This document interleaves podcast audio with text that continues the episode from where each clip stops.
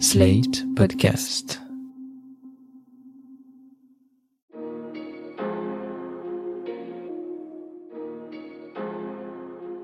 Bonjour et bienvenue dans Le Monde Devant Soi, le podcast d'actualité internationale de Slate.fr. Je suis Christophe Caron et je suis en compagnie de Jean-Marie Colombani, directeur de la publication de Slate. Salut Jean-Marie. Salut Christophe. Et d'Alain Frachon, éditorialiste au Monde et spécialiste des questions internationales. Salut Alain. Bonjour Christophe. Début octobre, la Cour constitutionnelle polonaise défiait l'Union européenne en rendant une décision qui entérinait la supériorité du droit polonais sur le droit européen. Cette position inédite va à l'encontre des fondements juridiques de l'Union et s'inclut dans une longue bataille juridique entre Varsovie et Bruxelles au sujet d'une réforme, la réforme judiciaire menée par le parti conservateur et nationaliste, le PICH, le parti droit et justice. Parmi les points de crispation, la mise en place dans cette réforme d'un nouveau système disciplinaire pour les juges, système qui mettrait en péril l'indépendance du pouvoir judiciaire selon Bruxelles. Bref, depuis ce polexit juridique, l'ambiance est tendue entre Varsovie et l'Union, union défendue avec beaucoup de fermeté par la présidente de la Commission, Ursula von der Leyen. Cela ne devrait pas s'arranger avec le dernier rebondissement en date survenu sur mercredi 27 octobre. La Pologne a été condamnée à payer à l'Union une astreinte d'un million d'euros par jour pour ne pas avoir mis fin aux activités de la Chambre disciplinaire de la Cour suprême, cette institution clé de la réforme controversée. Notez que cette sanction financière a été demandée avant la décision de la Cour polonaise, mais elle s'inscrit quand même dans le contentieux actuel.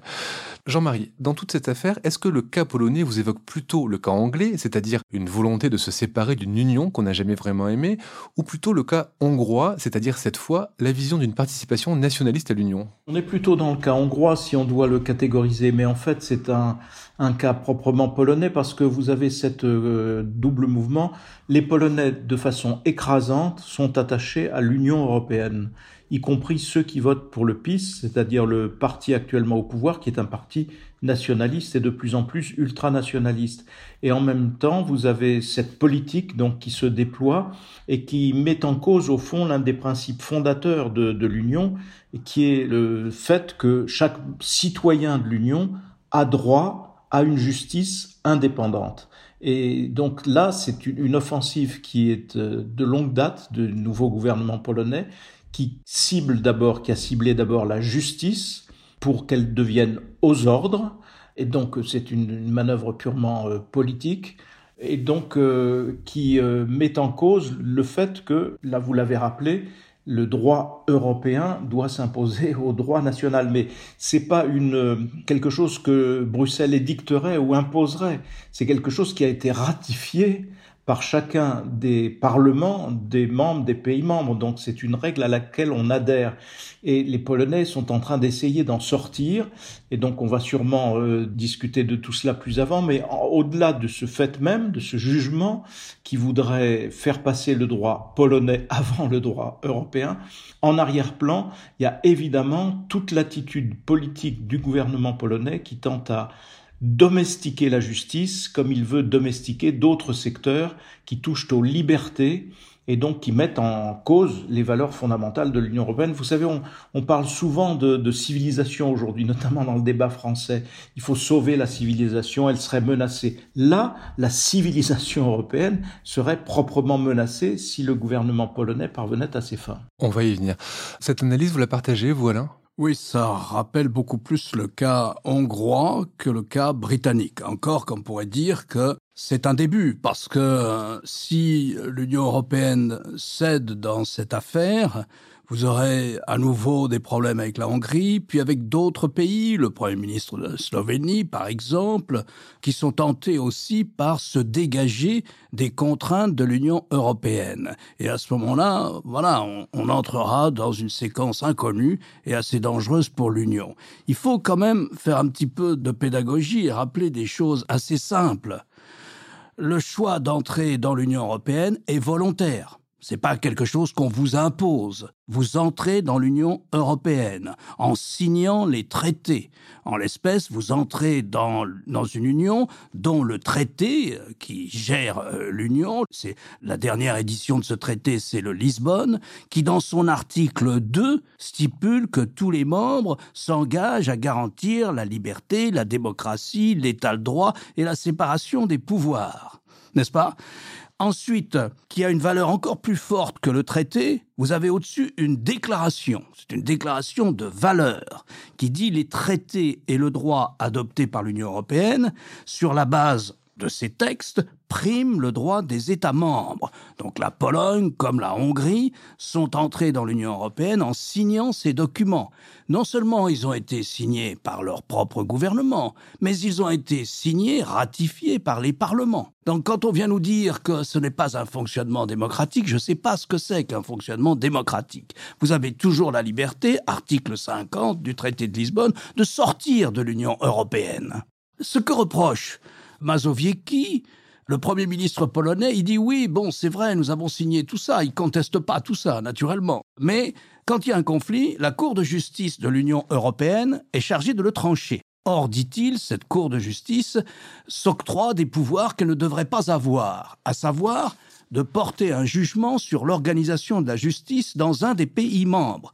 La Cour de justice ne fait qu'appliquer son mandat, puisque chaque pays membre s'engage à avoir une séparation des pouvoirs et un pouvoir judiciaire indépendant, eh bien la Cour de justice de l'Union européenne a demandé au gouvernement polonais de mettre en place, je la cite, des mesures suffisantes pour assurer une protection légale effective dans les domaines couverts par le droit, que ce soit d'ailleurs le droit polonais ou le droit de l'Union. C'est pas très compliqué. Donc voilà où on en est. Mais on négligerait aussi un aspect intérieur polonais. Le parti droit et justice, le PICH, est dans une mauvaise phase. Il est impopulaire euh, en ce moment, alors que l'Union européenne est très populaire en Pologne, y compris, comme l'a dit Jean-Marie, par les membres du PICH. Et donc, euh, ce parti a essayé de refaire son unité sur ce thème-là, la primauté du droit national sur le droit européen. Parce que ça, ça marche. C'est très démagogique. Ça, ça désigne Bruxelles comme imposant des décisions auxquelles la Pologne n'aurait pas donné son avis, son imprimature. Bien sûr que la Pologne a donné son imprimature à toutes ces décisions, mais on cherche à refaire l'unité du parti qui va mal en désignant un bouc émissaire qui est Bruxelles. En l'espèce, ce n'est pas très compliqué, il suffit de, de changer cette question de la chambre de discipline des juges pour que l'Europe soit satisfaite. Enfin, à moitié satisfaite, mais elle fera un compromis. Parce que cette affaire est aussi très politique. L'Union européenne, dans la pratique, a besoin de la Pologne. La Pologne, c'est un pays brillant, c'est un pays qui, par sa démographie, est des plus importants, et la Pologne a besoin de l'Union européenne. Son économie dépend très largement de l'Union européenne. Donc, euh, nous n'aimerions pas voir la Pologne quitter l'Union européenne, s'installer ce climat de Polexit à Varsovie. Voilà. En vérité, on bute sur quoi? On bute sur des pays dont les gouvernants sont tentés par la démocratie ou pratiquent la démocratie illibérale. C'est pas qu'ils sont tentés, c'est qu'ils pratiquent la démocratie illibérale, qui consiste à limiter tous les contre-pouvoirs, à commencer par celui de la justice, du judiciaire. Vous l'avez dit, hein, la population polonaise est majoritairement enthousiaste à l'égard de l'Union européenne. Juste pour donner un chiffre, plus de 80% d'entre eux soutiennent l'appartenance à l'Union. Et vous l'avez dit aussi, c'est le PICH, ce parti conservateur au pouvoir, qui tend les relations avec l'Union. Est-ce que Jean-Marie peut nous en dire un peu plus sur ce parti qui a été au pouvoir, je crois, déjà au début euh, des années 2000 et qui est revenu au pouvoir en 2015 Aujourd'hui, si on regarde le rapport des forces tel qu'il a été mesuré d'ailleurs aux dernières élections, c'est pratiquement 50-50 entre le, le Piche et ses adversaires, pour le coup, qui se réclament de la démocratie euh, européenne. Et dans cette coupure, vous avez presque complètement une coupure ville-campagne. Les grandes villes euh, ont voté contre ce gouvernement. Les campagnes, davantage euh, pour ce gouvernement, avec, vous vous souvenez, peut-être les campagnes de dénonciation des LGBT avec euh, la tentative d'instaurer des zones en Pologne anti-LGBT, tentative qui a tourné court. En revanche, la tentative de, de, restreindre très très fortement tout ce qui touche à l'avortement a été actée et, et votée. Donc euh, on est là en face de ce qu'on appelle aujourd'hui en fait le national-populisme, qui est représenté par le parti au pouvoir, et par, en face des forces d'opposition qui essayent de, de rester fidèles aux engagements dont a parlé Alain tout à l'heure. J'oubliais aussi de, mentionner euh, une précision importante. Quand on dit il faut que le droit national prime sur le droit européen, évidemment, ça a l'air d'être une évidence, n'est-ce pas? En fait, il faut bien comprendre que le droit européen, il est voté au Conseil, c'est-à-dire qui est composé des 27 chefs de gouvernement, chefs d'État et de gouvernement, il est voté au Conseil. Ce n'est pas la Commission qui décide du droit européen. Elle est chargée de le faire appliquer. Ensuite intervient le vote du Parlement européen, et puis, tout à fait logiquement, ça repasse devant les parlements nationaux puisque ça va devenir des lois nationales. Donc ça repasse devant les parlements nationaux. Et quand on entend des dirigeants politiques français ou des gens qui prétendent devenir des dirigeants politiques français. Dire que ça suffit de ces lois imposées par Bruxelles, c'est non seulement faux, c'est une absurdité le processus de confection, d'adoption des mesures, des directives qui vont constituer le droit européen dans les seuls domaines couverts par l'Union, c'est-à-dire au gros morceau droit commercial, droit de la concurrence, voilà, uniquement dans ces domaines-là. Contrairement à ce qu'ils veulent laisser croire, il n'y a jamais eu d'action de l'Union européenne pour les mesures que pouvait prendre la Pologne ou la Hongrie en matière d'enseignement, en matière de discrimination LGBT. Il n'y en a pas eu. C'est eux qui ont dit ça, pour se défendre, pour dire qu'on s'ingérait dans leurs affaires intérieures. Non, le droit européen est limité au tronc communautaire de l'Union européenne, essentiellement commercial, droit de la concurrence, etc. C'est tout, c'est tout ce qu'il y a. Et après, il est transmis. Pourquoi est-ce qu'un acte comme celui-là, une directive européenne, une décision européenne, passe devant les parlements nationaux? Précisément pour qu'il y ait cet ultime contrôle démocratique. Donc il n'y a pas d'opposition entre le droit européen et le droit national. Et quand on entend ce thème qui a l'air de, monter dans, la, dans le débat public français, on ne peut pas ne pas dénoncer une démagogie monstrueuse. Il n'y a pas une seule directive que le Parlement français n'a pas contresigné. Ça n'existe pas au moment où le Parlement français transformait cette directive, donc ce droit européen, en droit national. Oui, donc pour résumer, le droit européen est établi par des chefs de gouvernement démocratiquement élus et transposé et validé dans les pays membres par leurs parlements, eux aussi élus. Donc effectivement, le processus semble tout à fait démocratique. Et pour rebondir sur ce que vous disiez à propos des, euh, Français qui ont pu réagir à cette affaire européenne, on a vu classiquement hein, Marine Le Pen apporter euh, évidemment son soutien à la Pologne. Elle a dit, en affirmant la primauté de son droit constitutionnel sur la législation européenne, la Pologne exerce son droit légitime et inaliénable à sa souveraineté. Ça, c'est du classique d'extrême droite. Mais plus surprenant, on voit qu'il y a un glissement quand même quand on entend Xavier Bertrand, qui est plutôt modéré, qui est plutôt de droite parlementaire, quand on entend Xavier Bertrand parler d'introduire dans la Constitution française un mécanisme de sauvegarde des intérêts supérieurs de la France, ce genre d'idée effectivement sonnant en quelque sorte la fin de, l'idéal européen. Et on va revenir à, à cette fin de l'idéal européen avec vous, mais juste avant, je voulais qu'on revienne quand même sur euh, la passe d'armes qu'il y a entre Varsovie et Bruxelles en ce moment. Peu avant que la Cour polonaise ne rende son avis, l'Union avait prévenu que l'affaire pourrait avoir des conséquences, c'est leur mot, des conséquences pour la Pologne. Alors, je crois qu'il était fait allusion au versement à Varsovie des fonds européens de relance dans le cadre de la crise du Covid, mais au-delà de ça, quelles pourraient être les conséquences pour la Pologne si jamais elle tenait tête à l'Union, Jean-Marie? Ce qu'il faut noter, c'est que cette question a été soulevée lors du dernier Conseil européen et que euh, ce qui est apparu, c'est que les chefs d'État et de gouvernement qui sont présents autour de cette table ont beaucoup temporisé en fait. On s'attendait à une réaction beaucoup plus ferme et au fond, ils se sont tous un petit peu abrités derrière la commission, une fois n'est pas coutume, en renvoyant à la commission cette question. Et d'où euh, peut-être la déclaration très forte de la présidente de la commission, puisqu'elle héritait au fond du, dossier. Et dans euh, ce conseil qui a été au fond un conseil d'apaisement avant même qu'un compromis soit trouvé, il y a eu quand même la figure d'Angela Merkel parce qu'elle a tenu son discours habituel d'ailleurs, mais qui là prenait un relief plus particulier. D'abord parce que c'était son dernier discours devant un Conseil européen, ensuite parce que c'est un sujet tellement vif, en disant mais attention aux divisions, il faut faire attention de ne pas diviser l'Union, il faut euh, qu'on soit toujours capable de confronter nos visions.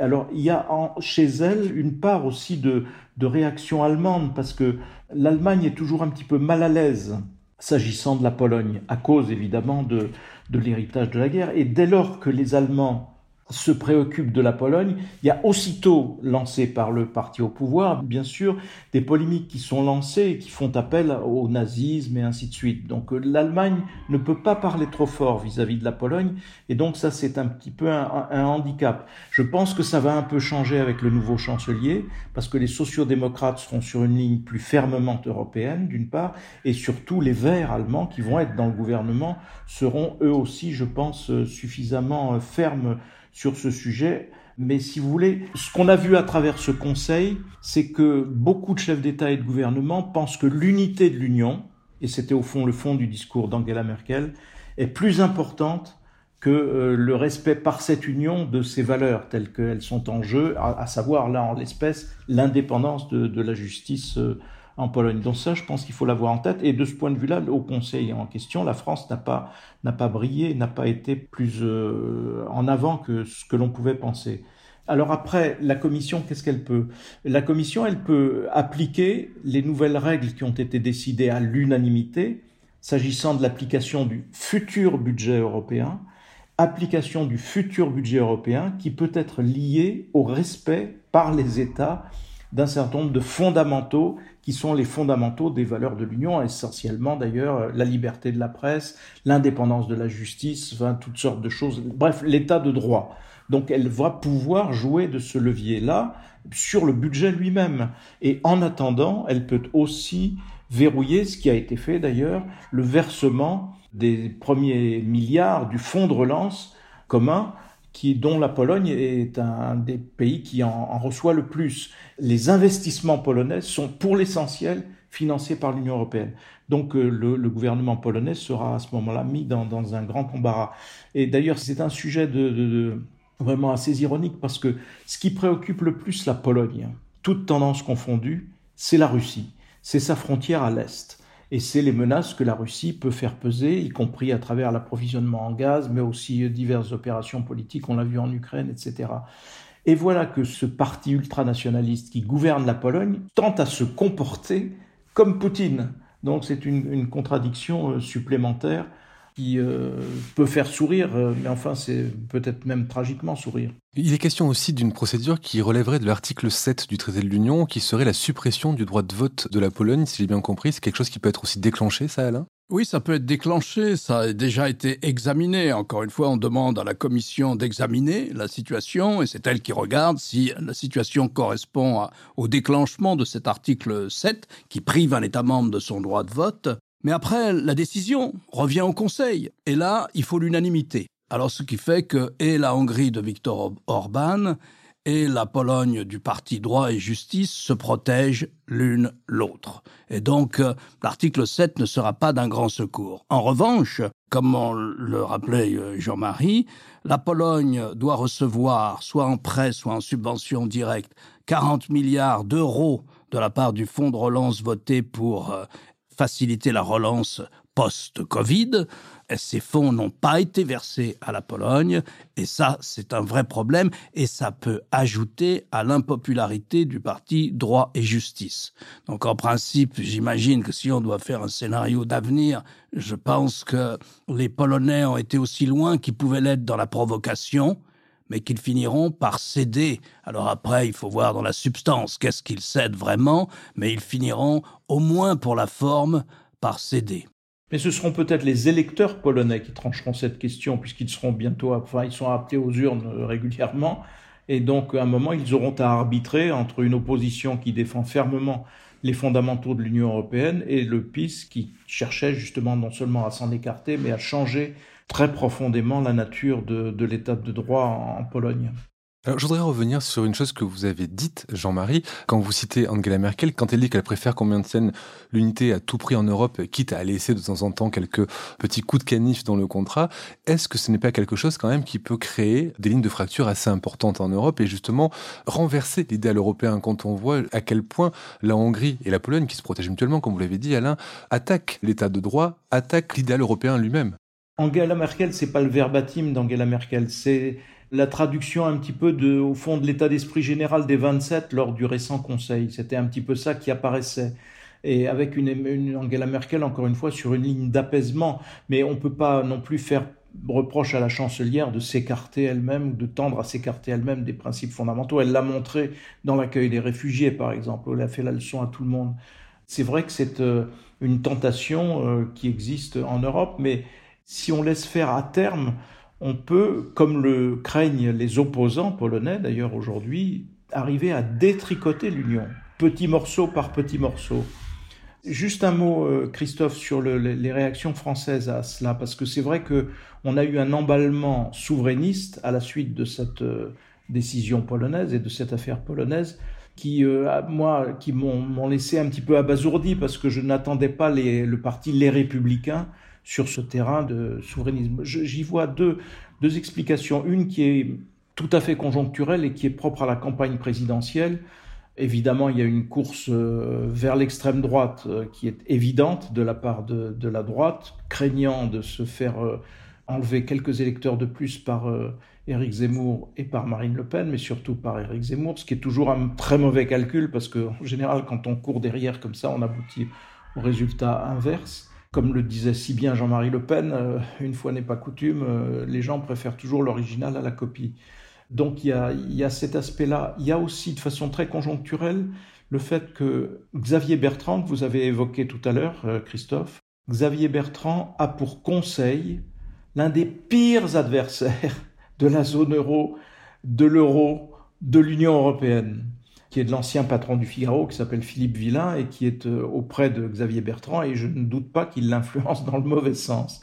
Et sur le plan plus général, on a là le résultat d'années et d'années d'articles, d'argumentaires fournis par un certain nombre de juristes français qui argumentent contre le droit européen, contre la primauté du droit européen, en faisant totalement l'impasse, c'est bien là la marque de leur démarche idéologique, sur ce qu'a expliqué Alain Frachon tout à l'heure. Alain a bien expliqué que, au fond, euh, le droit européen n'est applicable que lorsqu'il devient un droit national à travers le Parlement national. Donc ils font l'impasse là-dessus et ils expliquent que le droit européen, au fond, paralyse les gouvernements. Et ce sont pour la plupart des personnalités issues du Conseil d'État. Et là, vous avez toute une marque de la haute fonction publique française qui est souverainiste et qui l'est pour des raisons corporatistes de préservation de leur pouvoir.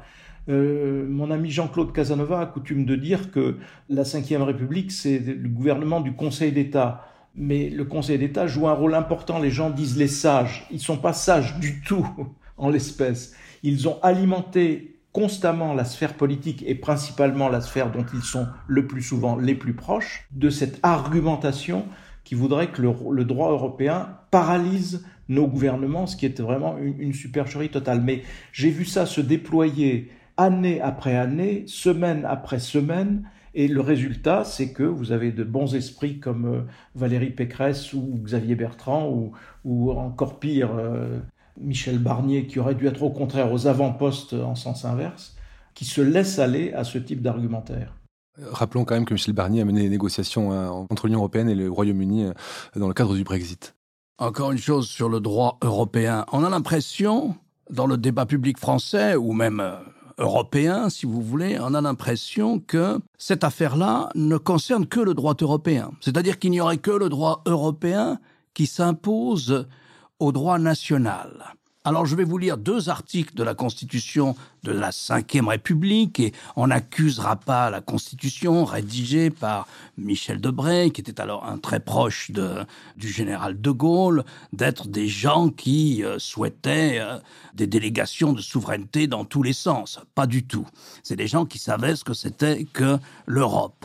Alors article 52 les traités ne peuvent être ratifiés par le président de la République, c'est lui qui les ratifie, ou approuvés qu'en vertu d'une loi. Donc tous les traités que la France signe sont traduits ensuite en droit national français. Article 55 de la même Constitution, les traités ou accords ainsi régulièrement ratifiés ou approuvés ont, dès leur publication, une autorité supérieure à celle des lois. Donc, ça concerne toute une palanquée de traités et d'accords internationaux que la France signe. Sinon, pourquoi exigerait-on qu'un traité signé par un gouvernement, puis ratifié par le président dans le cas de la France, doivent ensuite avoir l'aval et un vote positif du Parlement, de la Chambre haute et de la Chambre basse? C'est bien précisément parce qu'ils vont être traduits en droit national. Alors, ça a l'air un peu compliqué, mais c'est pas compliqué. Alors, ce que dit Xavier Bertrand, il dit qu'il voudrait changer la Constitution et introduire une clause spécifiant que quand les intérêts supérieurs de l'État français sont mis en cause, alors il faudrait déjà les définir, sont mis en cause, on suspendrait telle ou telle participation au droit européen. Mais c'est déjà le cas. Lorsque la France a estimé dans la lutte contre le terrorisme les intérêts supérieurs de l'État français étaient bien en jeu, qu'il fallait suspendre l'application des accords de Schengen, eh bien ils étaient suspendus. Il n'y a pas une grande mesure de droit européen qui ne prévoit pas des clauses de suspension précisément pour les situations exceptionnelles. Donc on est là dans une espèce de débat public qui consiste de la part de partis de gouvernement, de gens qui appartiennent à des partis de gouvernement, comme ceux que citait tout à l'heure euh, Jean-Marie, et ça c'est très français à prendre Bruxelles, entre guillemets, Bruxelles, hein, dans le débat public. Oui, mais Bruxelles nous impose. Bruxelles ne nous impose rien que nous n'ayons voulu d'abord, si vous voulez, mais qui consiste à, c'est la théorie du bouc émissaire. Nous ne sommes jamais responsables de nos propres pathologies, c'est toujours quelqu'un d'autre. Les musulmans, ceci, cela, ou Bruxelles. Et c'est une posture qu'on voit de plus en plus partout en Europe. Peut-être aussi parce que cet idéal européen, on a du mal à l'incarner parce que bien ne s'incarne pas, Alain. C'est vrai qu'on a le sentiment, particulièrement depuis deux ou trois ans, et là je crois, Christophe, que vous mettez le point sur quelque chose d'important. C'est vrai que l'Union a du mal aujourd'hui, depuis quelques années, je dirais depuis l'élargissement, à s'incarner dans un projet dans lequel on se reconnaîtrait c'est toujours plus ou moins directement lié à l'Union européenne, mais nous avons eu euh, Airbus, nous avons eu les grandes lois agricoles, nous avons eu l'espace aussi avec l'Europe. Et donc l'Europe fonctionne par grands projets. Elle dit quelque chose aux gens par grands projets. Là, nous avons le sentiment que toute une partie de l'énergie européenne consiste à régler des débats entre nous. Alors il y a d'abord eu cette procédure interminable du Brexit, et puis il y a eu la Hongrie, et puis maintenant il y a la Pologne, demain peut-être la Slovénie, ou bien la Tchéquie. Nous avons l'impression d'être constamment en, débat entre nous. Et il y a quelqu'un qui, s'il buvait de l'alcool, mais je crois qu'il ne boit que du thé. Mais s'il y a quelqu'un qui est à Moscou, s'il boit de l'alcool, doit se prendre une bonne vodka en ce moment, c'est Vladimir Poutine, parce que toute cette, cette sorte de menace de désintégration de l'Union européenne par l'intérieur doit le réjouir. Alors le dernier quand même grand projet qu'il y a eu, et que les Européens ont reconnu, c'est le plan de relance post-Covid. Hein là, c'est ça, c'est le plan de relance post-Covid. Là, tout le monde y a adhéré. Voilà, je voulais aussi mettre encore un point. On nous dit toujours, mais on ne nous fait pas l'Europe des nations. Si, l'Union européenne telle qu'elle est conçue par les traités, c'est l'Europe des nations les délégations de souveraineté ne portent que sur des domaines limités, et elles ont été acceptées, votées, décidées par les nations. Mais c'est une Europe des nations, ce n'est pas une fédération. On a évoqué les moyens qui sont utilisables par la Commission, la tentation de l'apaisement chez les chefs d'État et de gouvernement. Un moment ou un autre, pour agir, la Commission aura besoin de l'aval des chefs d'État et de gouvernement, donc ça leur reviendra euh, j'allais dire, euh, de plein droit. Et là, nous serons vraiment au pied du mur. Et ils seront eux face à leurs responsabilités. Merci Alain, je rappelle votre chronique chaque jeudi dans Le Monde et sur le monde.fr. Quant à vous Jean-Marie, je rappelle votre participation hebdomadaire à l'émission politique le jeudi aussi sur France 24. Merci messieurs et à la semaine prochaine.